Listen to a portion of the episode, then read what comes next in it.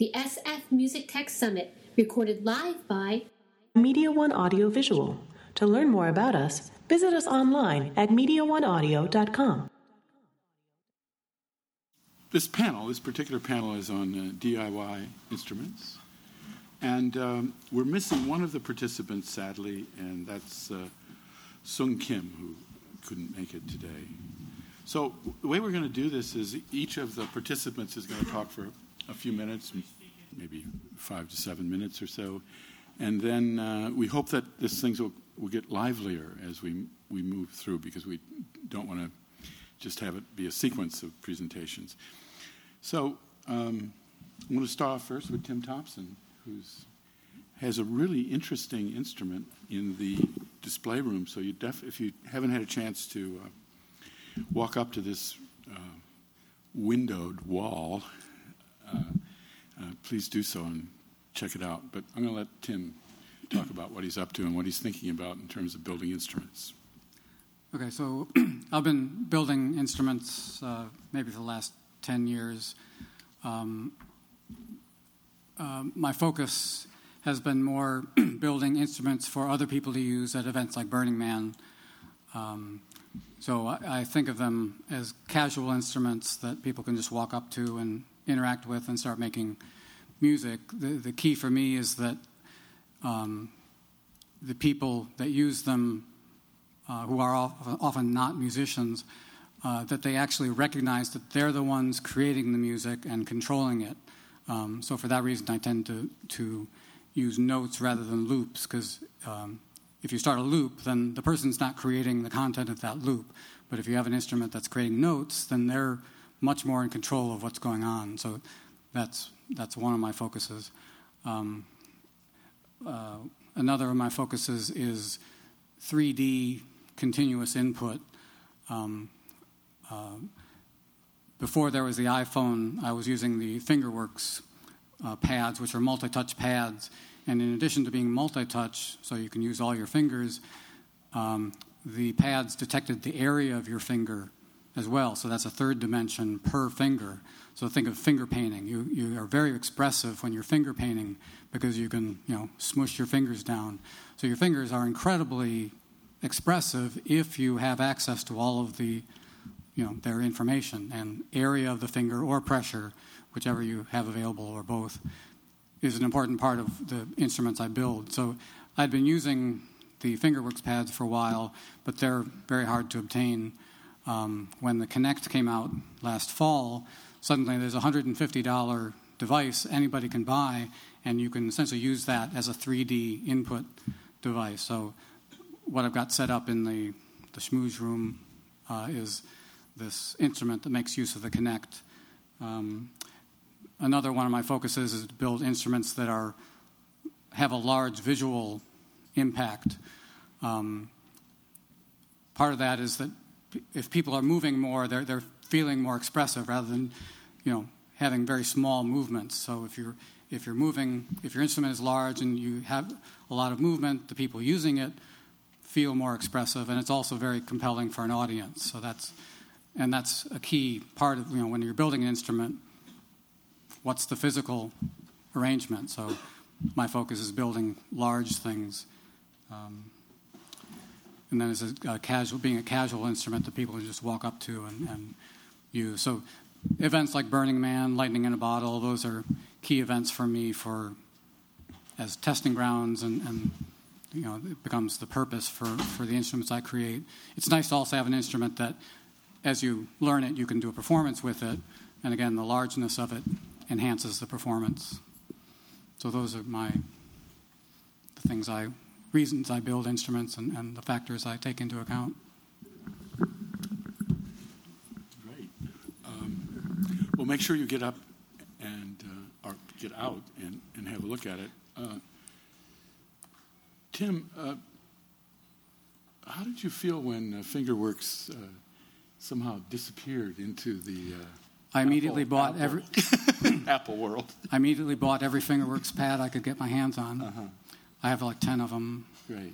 So I can use them. In I had an installation in 2009 at Burning Man, which was an 11 foot high monolith, and it had four of these multi touch pads in it.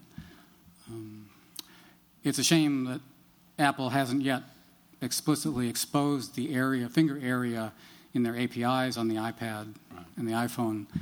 Um, so it, I'm just dying for, you know, 3D finger accessible input devices to become, you know, possible for ordinary people to, to get. Mm-hmm. Now, have you tried out the little Magic Pad? Uh, the, the, uh, it, the, driver for it doesn't work on Windows, so. Um, uh, but yeah, yeah, some of the some of the track pads and the, the what do they call it the Magic Pad or the yeah Magic little seventy dollar pad, you can get the area. So I haven't seen many people using that. Yeah, this idea um, it, it, it's very critical here to talk about the sensing the amount of effort or force that one applies to the interface, and that's why he's talking about area because it's one you know the finger kind of mashes itself flat and gets bigger.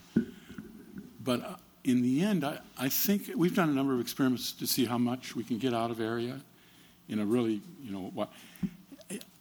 We, we really would like to have pressure.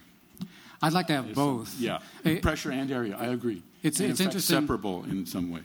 When you when you have only area, you can you can get a lot of expressiveness just by flattening your, your fingers, and it's effortless. Mm-hmm. Not being a guitarist, I'm not really used to applying pressure. So for me, it was actually easier to be expressive with the area. But I'll take either, and yeah, both, well, I think both ideally. Both. I think yeah. it, would be, it, would be, what we want. Right. But uh, we, we need to pay more attention, I believe, to that particular variable. Yeah. Well, Sasha, how about? Can, can I quickly? Oh yeah, sure. Uh, how did it go at Burning Man? Were you there to see how did people? Oh react? yeah, what, always What there. did people like? What didn't they like? Oh, they. Um, I mean, they loved it. They they like the fact that they can. There's no threshold to learning. There's nothing to learn. They just wave their hands. Um, it's just fascinating to watch people as they learn how it works. Um, that's where I get my kicks is, is watching people use it, and then using that to inform future instruments. Yeah, I mean, what did you learn?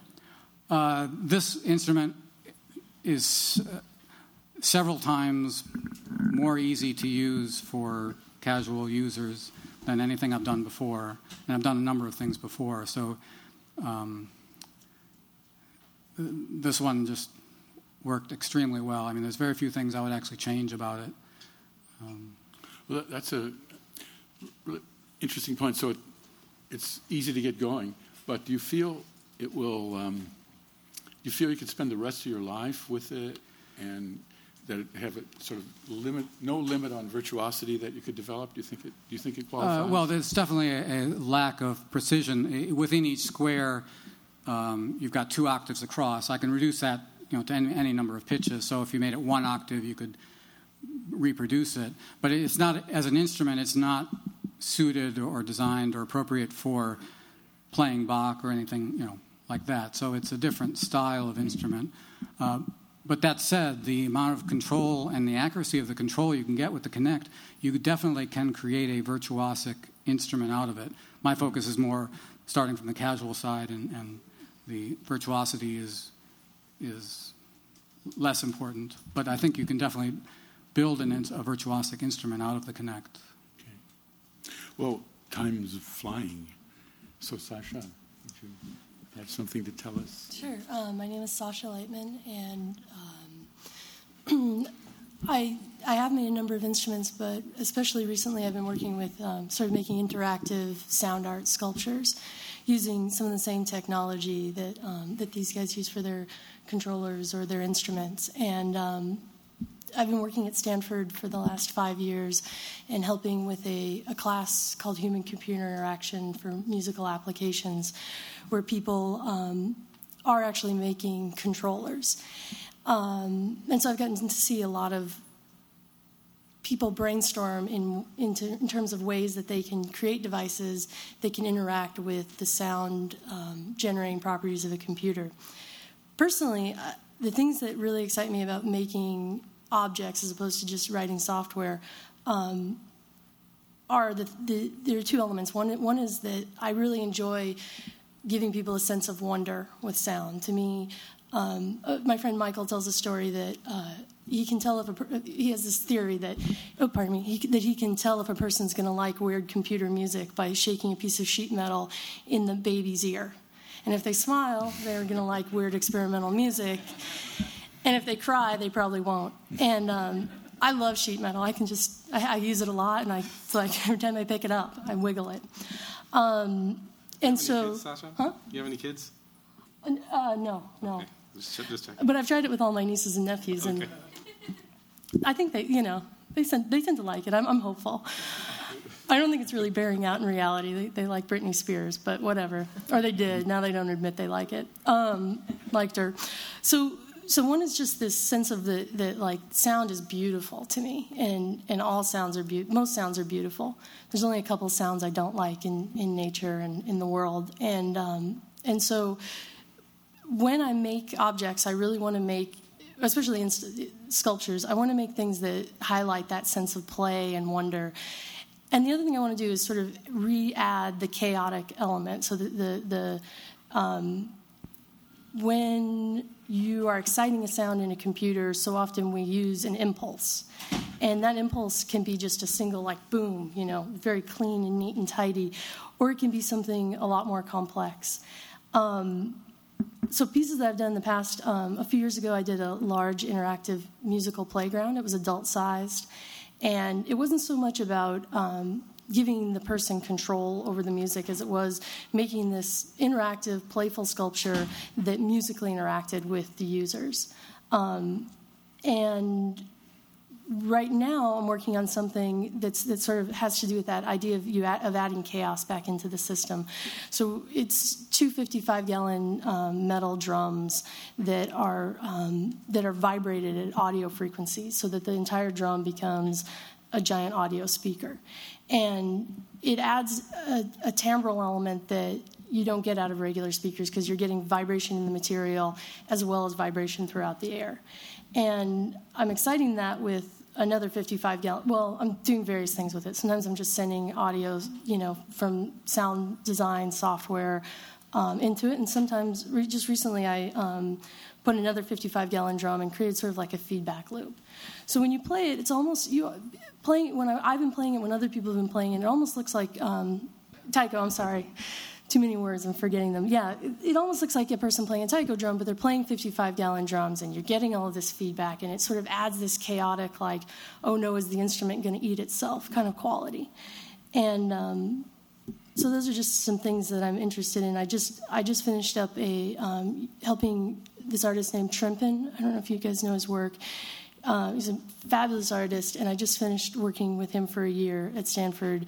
And he, he also has that sense of play. He, he uses a lot of solenoids and sensors to create largish sculptures that make sound and interact. Um, he makes music out of water droplets and fire, and I, I, I really found that sense of play very resonant.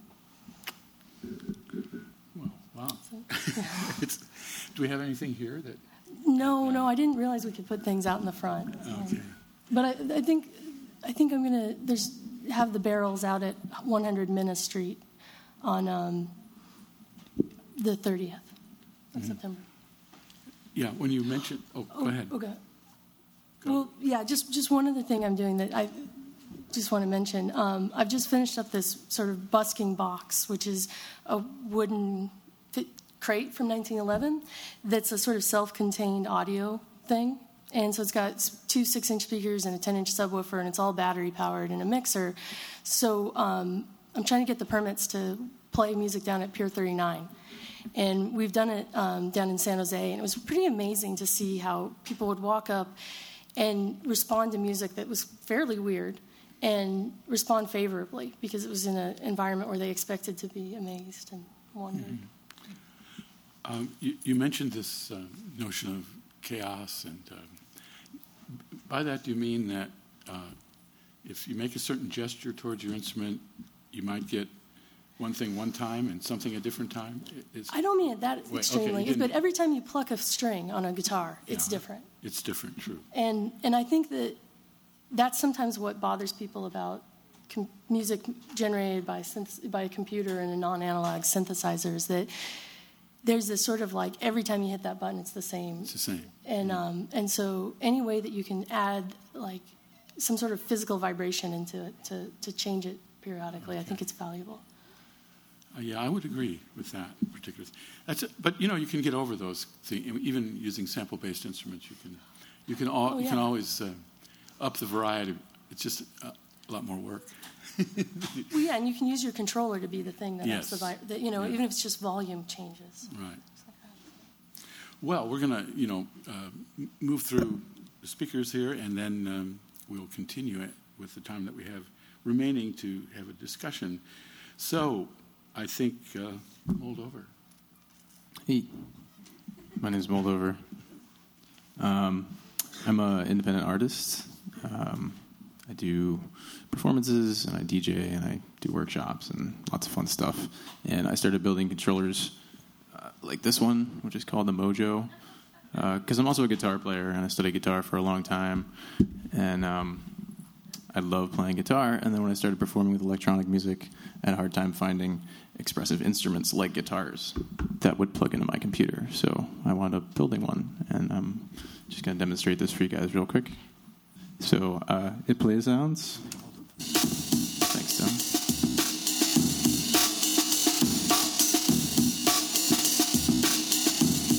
And you can manipulate sounds.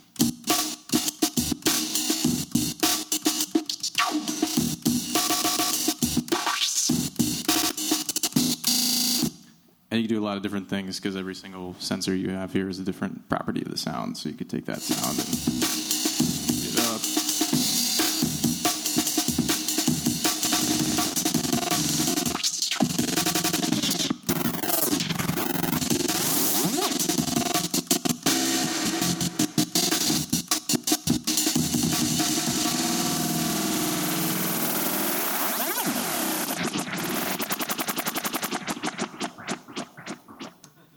So you could do that with all kinds of sounds. Thanks.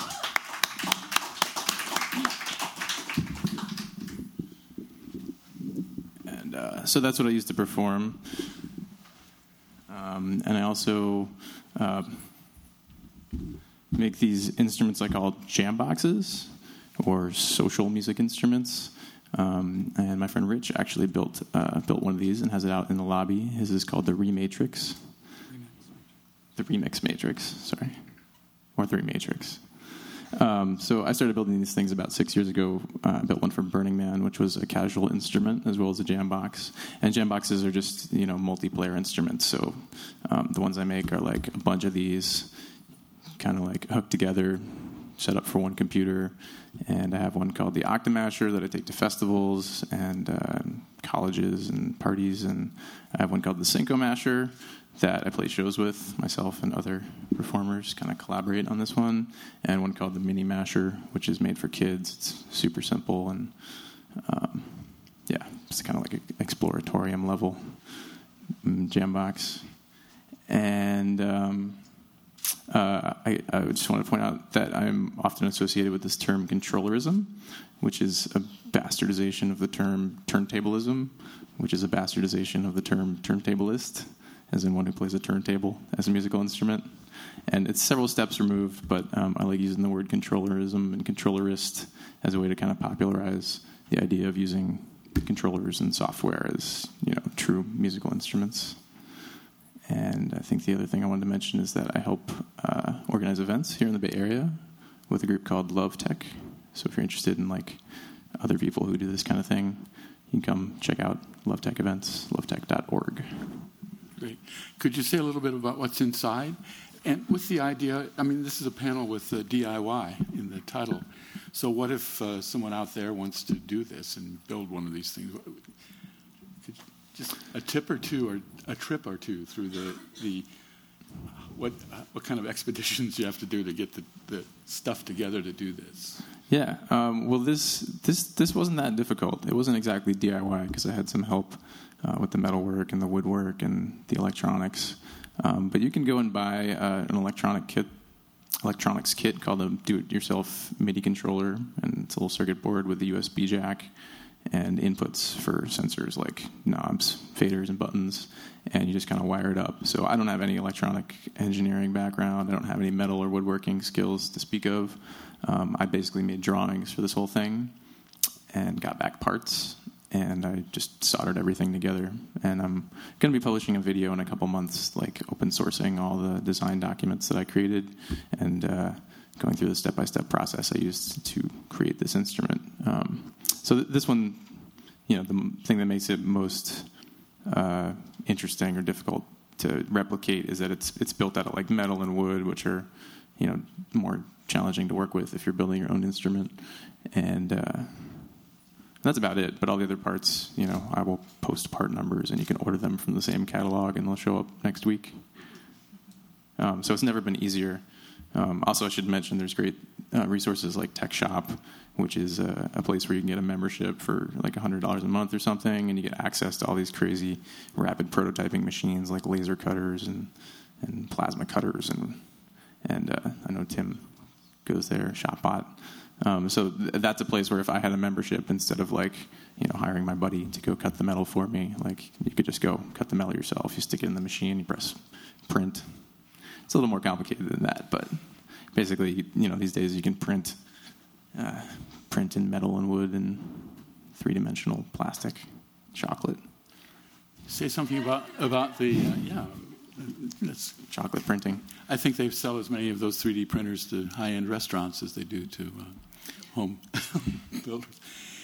Say something about the r- connection between uh, the physical interface itself and the software that runs it.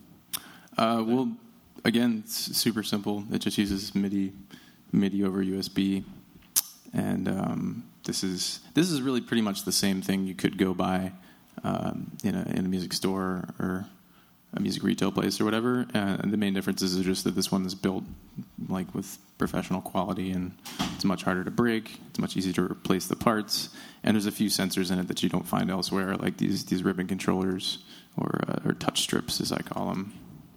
Can I get the sound back again?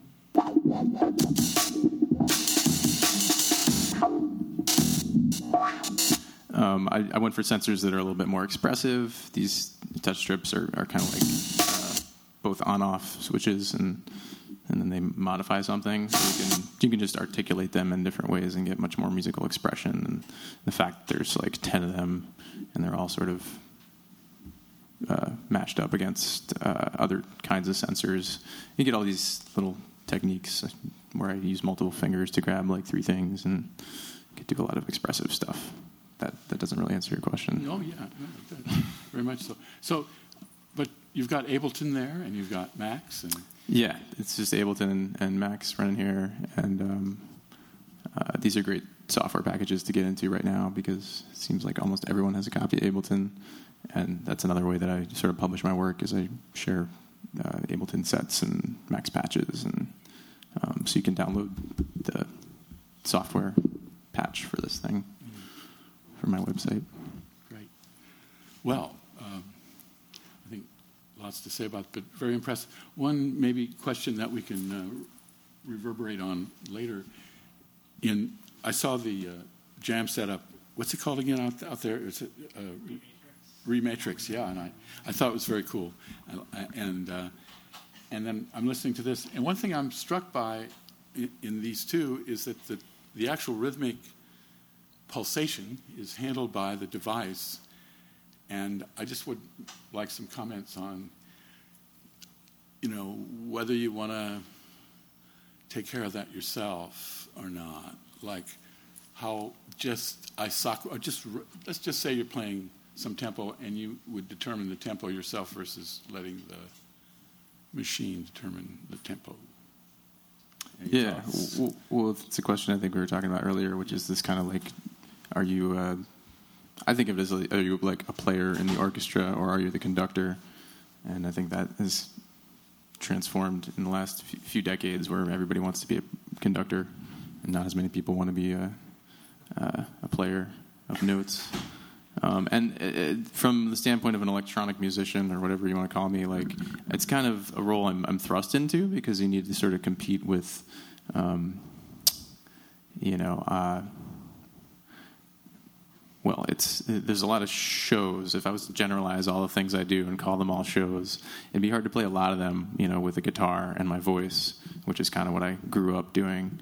Um, so, you know, using playback from uh, a computer and being more of a conductor, you know, allows me to create more sound and sound like I have an orchestra or a band or whatever you want to call it.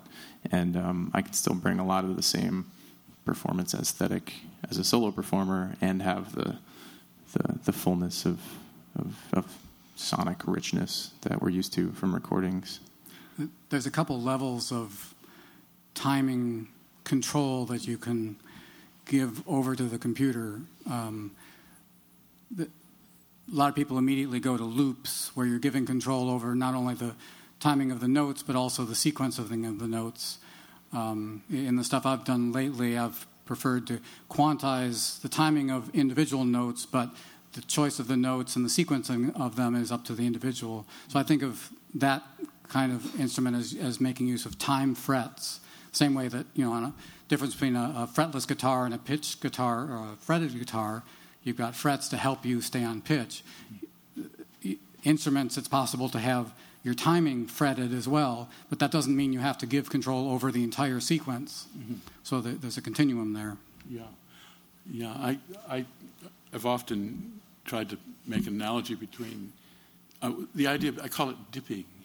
That is, just imagine that there's a stream underneath, and all kind of fish going by you, and uh, they're running on different tempi and what you're doing is you're going down into the stream and grabbing them when you want them, uh, which is, I think, what what you talk about with the quantized time quantized right. thing.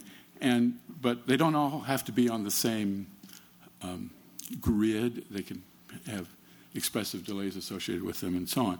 But uh, so you you make them loud and soft, or bring them in and out in terms of um, how deep you push down in maybe by area or by uh, pressure into, into the stream. So, yeah, I, I, it's a very interesting situation that we're in today because we don't, you know, acoustic musicians for the most part are in a situation where it's kind of like one gesture, one note. And here we're in a single gesture that can control, as a conductor does, a massive uh, amount of material. The thing that really makes me run, though, is that if I don't touch the instrument, it doesn't do anything. So it's silent. So I'm personally not interested so much in automatic pilot instruments. But that's another, that's another thing we can discuss. Well, maybe Bart, hear, hear something from you, and then we'll discuss more and take questions from the audience, of, co- of course. I'm Bart Hopkin. Uh, for many, many years, I published something called Experimental Musical Instruments, which was a quarterly journal. In contrast to most of what we've been hearing here, its orientation was primarily towards acoustic instruments. But so for all these years, uh, it was like every time somebody had a really cool idea for something to do in terms of designing a musical instrument, I would usually hear about it sooner or later, and then I would try and convince this person that they really should write an article for experimental musical instruments. So I, all this stuff flowed past my desk. It was, it was a great thing. It also uh, was hard to sustain financially and stuff, so it didn't last forever. Experimental Musical Instruments as an organization still exists, and we've done a lot of books and CDs about who's doing what, who built what, uh, and also how to, a lot of how to books, including one sort of generalized one called Musical Instrument Design, and other ones, how to make marimba like instruments, how to make wind chimes, which is very popular on. Uh, uh, Amazon because it's the most one that anybody could do, and, and more obscure stuff as well. So I have all that sort of having passed through my history. Um, you know, it's, it's interesting to notice that in this discussion, the word gesture has come up probably more than almost any other instrument, uh, almost any other word, which is significant. In all the years that I was working with all these different instruments, I found that uh, what really stuck with me about instruments was what it looked like to play them, what it felt like to play them, uh, almost more than what notes people played. So, and, and, by the way, you know, I'm the one representative of acoustic stuff here today. Uh, Sung Kim, who was supposed to be with us, is not here. He does some wonderful stuff, but he's not here. But I, I do think that this is really true that, that um, the electronic world and the digital world and the acoustic world are miles apart in some ways. They have a lot in common, obviously, because we're all making music together. And it's really interesting to see that the idea of gesture has become so central in electronic instruments. And with the acoustic instruments, gesture happens whether you like it or not. So I was encouraged to bring some instruments. I brought some. I love this one. If, if, now, you know, reeds sometimes squeak if you don't properly wet your reed and stuff.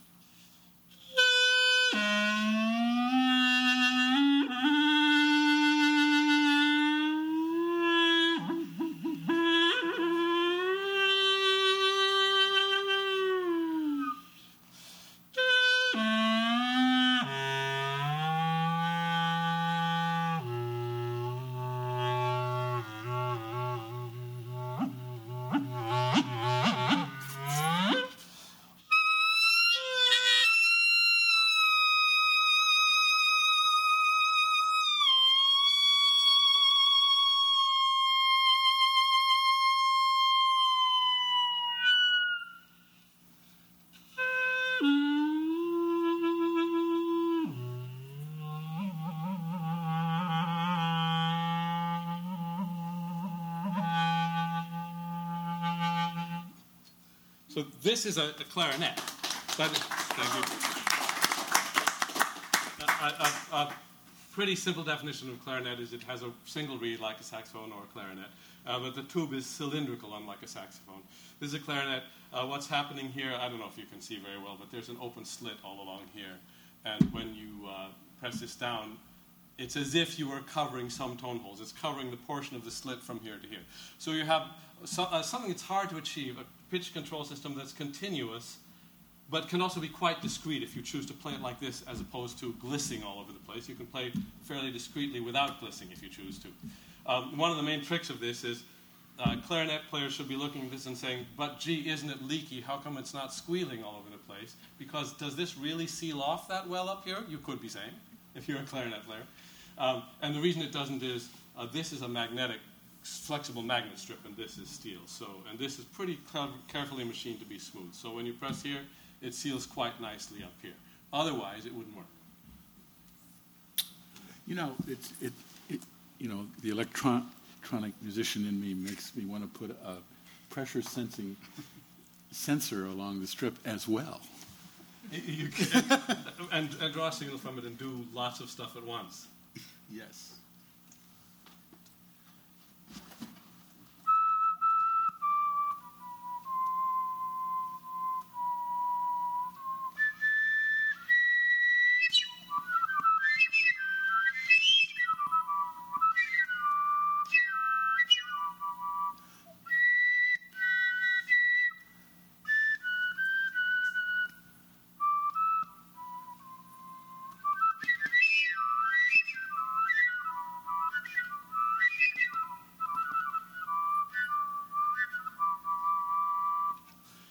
So this is uh, um, something that I think most of you know. You know, you if you have a corrugated tube and you set up uh, the air running through the tube quickly enough, um, and the air is sort of bumping over the corrugations in the tube, uh, it will start setting up standing waves at the frequency corresponding to the length of the tube.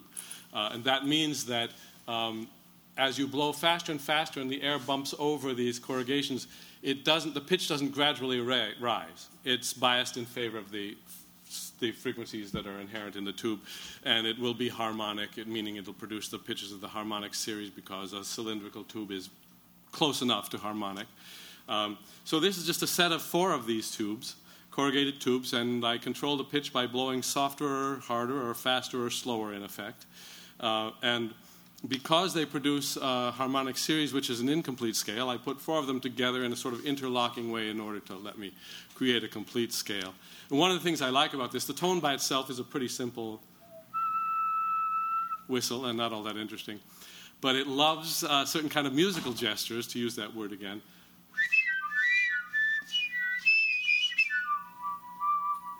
It has certain kinds of sounds it likes to do, these sort of bird whistle kinds of floating around sounds, and and I like them. So that's why I like this thing. Uh, this one I didn't mention is called Mo, apostrophe M O E, short for chalumeau, which is uh, an ancestor of the clarinet. This one is called uh, branching Corrugahorn because that's what it is, a Corrugahorn with several branches. This one's called Savart's wheel. Ah. Signal to noise isn't so good.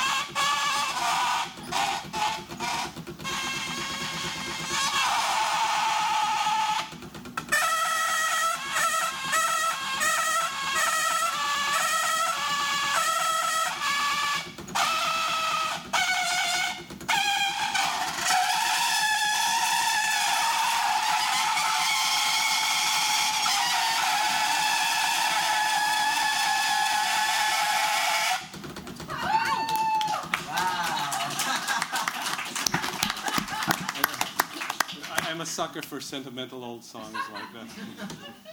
Can you see what's going on with this? We've got um, this cylinder with uh, these are ridged surfaces.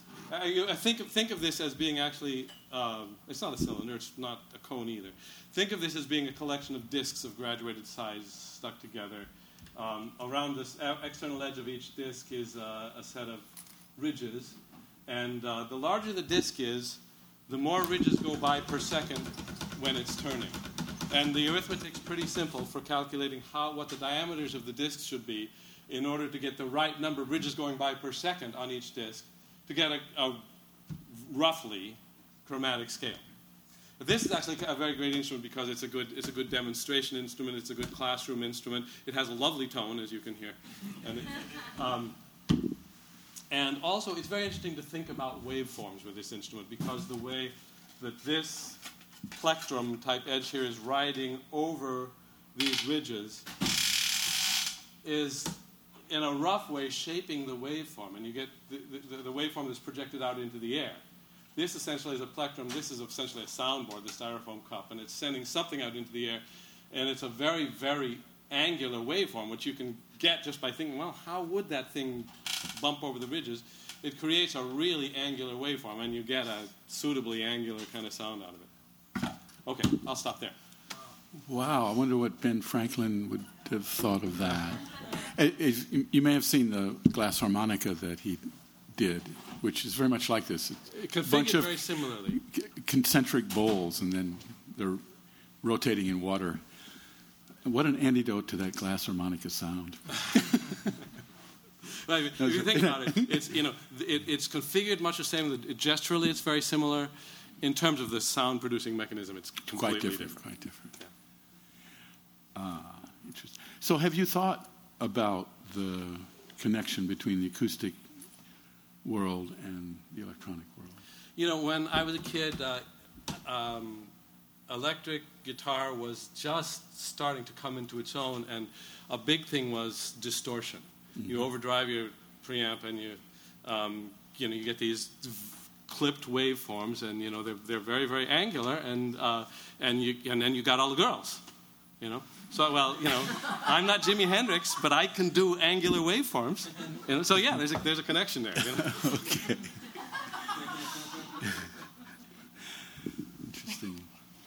How's that working for you?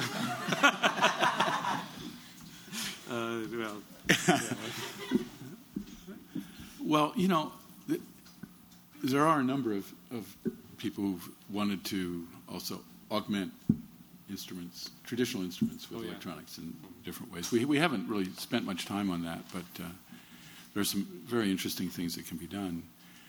Um, and this sort of focus on, on one issue that we might want to talk about is do we really need to worry about the sort of the all the motor skills that go into performing a traditional instrument and then try to make our electronic instrument in some sense leverage those skills? That's a question that people ask. Well that's why the keyboard in some sense is successful as an electronic Absolutely. controller because it leverages the key, keyboard skills. But wh- what else might we think about? And is that a reasonable thing to want to do? Um, I think it's reasonable, but it's not something we should tie ourselves to. Like that's something that really appeals about some of the instruments I saw at the last summit here, um, like the Continuum, you know, which is laid out like a keyboard and looks like a keyboard, and Roger Linn's uh, instrument, which the first layout he showed me was the same as a guitar, like a grid tuned in fourths, so all the shapes I know on guitar work on this multi-touch surface. Um, but I think that's why a lot of the electronic instruments that are widely available are really stale is that they're all based on uh, either a keyboard interface or like early drum machines where you have 16 rubber pads and a grid and the sort of perpetuation of legacy uh, human interfaces I don't think is is really helpful for um, pushing things forward. Yeah. And more and more, the people that are making electronic music haven't been studying guitar or piano or traditional instruments for 10 years before they tackle electronic music. Tim, you have something to say about that? Uh, well, uh, the violin is, is notoriously difficult to learn, and I question whether that is a good thing. And it seems like instruments that we create should be easier to learn than the violin. Um, and so you can do that by having the electronics, you know, assist you in keeping on pitch if you want to keep on pitch, and so on. So I think you want instruments that are expressive but not difficult to learn. You, you shouldn't. We should make them easier to manipulate. Um, yeah, I would really agree with that very much. But at the same time, not. I said it before. I'll probably say it again and again. No limit on virtuosity. In other words, low entry fee but no ceiling and I think a lot of the instruments that we see that are commercially available are new things are maybe low threshold to get started, but easily bored. And that's largely because of the lack of continuous yeah, control yeah, in yeah. them. Well, I think we've we've got about ten minutes or so, or fifteen, and it's time to open it up to the audience, and I think we'll get some interesting questions to make us think. Yes. Hi, my name's Muka Rennick, and I'm from Prairie Sun Recording Studios in uh, Sonoma County. And uh, I've worked with Bart's Instruments uh, in depth um, with a recording artist about 10 years ago um, from the EMI. And I also work with a lot of artists today that uh, work with controllers, and I think expression is all relative. And I also think that, I mean, what what Bart and his cadre is, are doing are they're they're building instruments. Uh, I worked with this one artist who had a he had a carpenter outside of the recording studio, and he had all these parts and all these things, wood, metal, and everything. And he would just have him build instruments, just like he had the budget, of course, back then. He would just have build instruments, and then we would record them. And uh, and I, I, think you know that it, the, the democracy of the electronic thing. I think it's going to evolve where there's more of a fusion. Uh, between the two, and I'd like to hear anybody's comments on on what I'm talking about because I think expression is, is just in the uh, ear or eye of the beholder. You know, what makes you happy? The, the problem with electronic instruments is a lot of them are based on switches that are just on or off. So you have there's no control you have other than on or off, and that's very debilitating in, in your expressiveness. But as I understand, you're you're breaking ground in terms of yeah. how much pressure, how much area you have to express with your hand. It's getting better and better. Those instruments are unusual nowadays. The, yeah. the ubiquitous grid controller, the monome and things like that, it's, they're literally just all switches. So um, it's rarer than you would think to have expressive controllers. I, I still think we're moving in a good direction on that. Oh, sure. Yeah, yeah, I think so too. But, yeah. um, you know, here we are in a situation where it's not the musical instrument industry any longer giving us the tools to build instruments, but it's software companies, computer companies. Microsoft gives us Kinect, right? Uh, Magic Pad, the continuous controller stuff, the iPad, the, uh, these things are coming out of that world. Um, that's a that's a big switch. Um, it looks like things like OSC, which we're very invested in, uh, Open Sound Control, which is a protocol, that's going to end up being in uh, the AVB standard. Not, it's not going to come out of the music industry. There, it's going to come out of the computer industry instead. So it's it's a curious switch uh, in how who's setting things up for, for the music musical instrument world. And sensors are so much more available because of robotics. Like, you know, well, not the not the video game controllers, but a lot of those sensors that Moldover's using are come out of SparkFun, which makes most of their money off of robotics Yeah. people. Well, and also just hobbyists who want to build things, uh, uh, controllers of various kinds. I mean, it's fascinating the way. I mean, just the, amount of demand that we get in, in the university to do things with, um, you know, Teensies and I mean the whole microcontroller stuff, uh, w- which are you know they're very very easy to have access to, and and um, the amount of um, electronic knowledge that one needs to put them together is you know, much they're much less difficult than they used to be.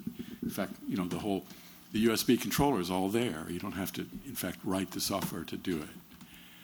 And um, you know, there's another there's a question that's been uh, haunting me, in particular, at this particular conference, which is a.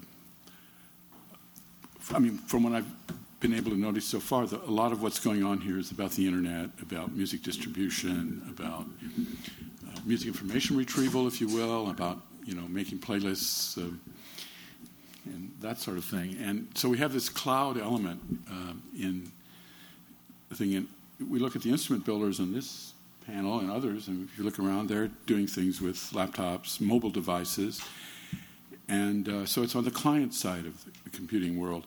And in the instrument world, I don't see yet any new connections being formed between the cloud, on the one hand, and the client.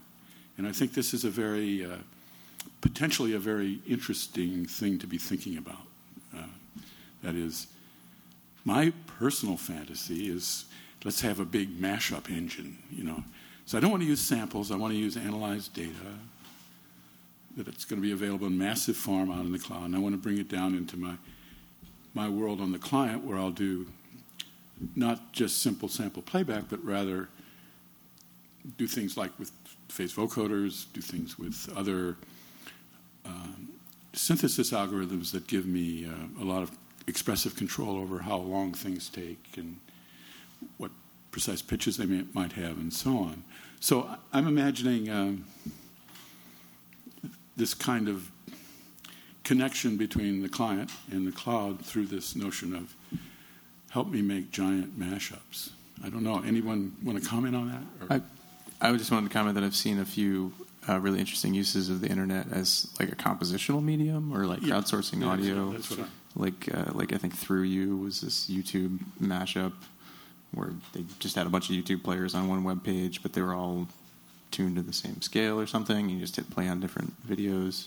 I Saw somebody who did something really elaborate where they had like hundreds of people saying all the parts to uh, to a large choral composition. They did this 3D rendering of all the videos of all these people singing all the parts in like globes. There was a globe representing each continent, and those were different parts of the chorus. And the composer was in the middle, and it was kind of egomaniacal. Does anybody know what that? What, do you know what it's called, or where people can find it? Search for egomaniacal choral YouTube mashup. Yeah, well, there's certainly the, the kind of thing that Ge Wang is doing at Smule with uh, Ocarina, and uh, where the social computing aspect is right integrated into the instrument design. And uh, I think that it's a sort of a fascinating way to move. Uh, another question? Yeah.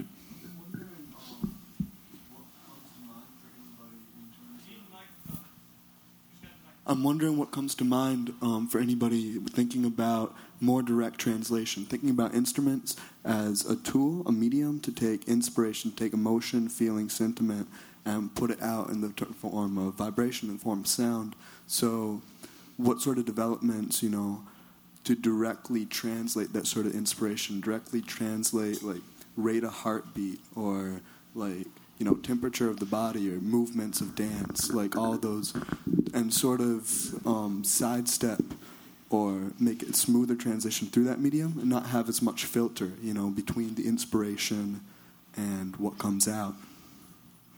I've run into cases of people doing biometrics into mus- into sound in various ways, but unfortunately, I, am not remembering, you know, oh, go here or go there. I, mm. But I have run into a few cases of people doing it. Yeah, well, there's a, you know, there's a big history of that. In the 60s, uh, people like David Rosenboom and Don Buchla and a number of people were using EEG and other bio, biometric measurements to control things. Controls maybe a bit of an exaggeration because one of the problems with these techniques is that they uh, don't afford very precise control. Um, it's kind of like um, I often thought of it as imagine you tie up your arms and your tongue and all these things, and then you make yourself drive the car with your nose on the steering wheel. I think, yeah, I think what you're talking about is the fact that, like, to actually control your heart rate or your EEG waves.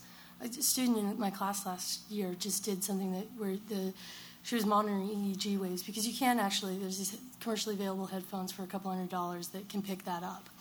And the, the thing is that yeah, the thing is that um, we don't like have a good way to tell if human beings how human beings feel, you know. And so if we're measuring just body rates, if you want to have any control over what's coming out, you really have to sit very still usually in most of these applications. And so they do kind of you know, the, the, the, pieces that I've seen that do use these sort of biometric elements, people are sitting very still. And, and that's requ- almost like a state of meditation to control those things. Mm. You know, there's a, one of the fellows at, uh, in Belfast, there's a musical research center there. His name is Ben Knapp, and he's been working with these kinds of ideas a lot. I mean, let's, let's measure emotion, let's use various physiological indicators of it, and then try to map those onto uh, sound material. And the works I've heard of his are typically very meditative, very, very, uh, let's say, uh, slowly evolving. But the, the other thing he mentioned was using dance. As yes, a, that well, where you have course, complete yeah. control, and that yeah. with the Kinect now as a, as a sensor, that world is going to explode in, in potential for, for instrument creation. So that's a really exciting area. Yeah. So, um, how does this microphone work? Oh, okay, uh, that's not, not the question. Um, so, your instrument seems to be like a score, that you're creating a new score. It's uh, Moldover has a score, which is all these buttons. Um, Tim is mentioning uh, making accessible. Well, I think that's probably because actually the customer, I mean, the user is, is part of the piece, right? Even designing something for the cloud is that, well, that's one huge performance. And so, to what extent are you folks composers?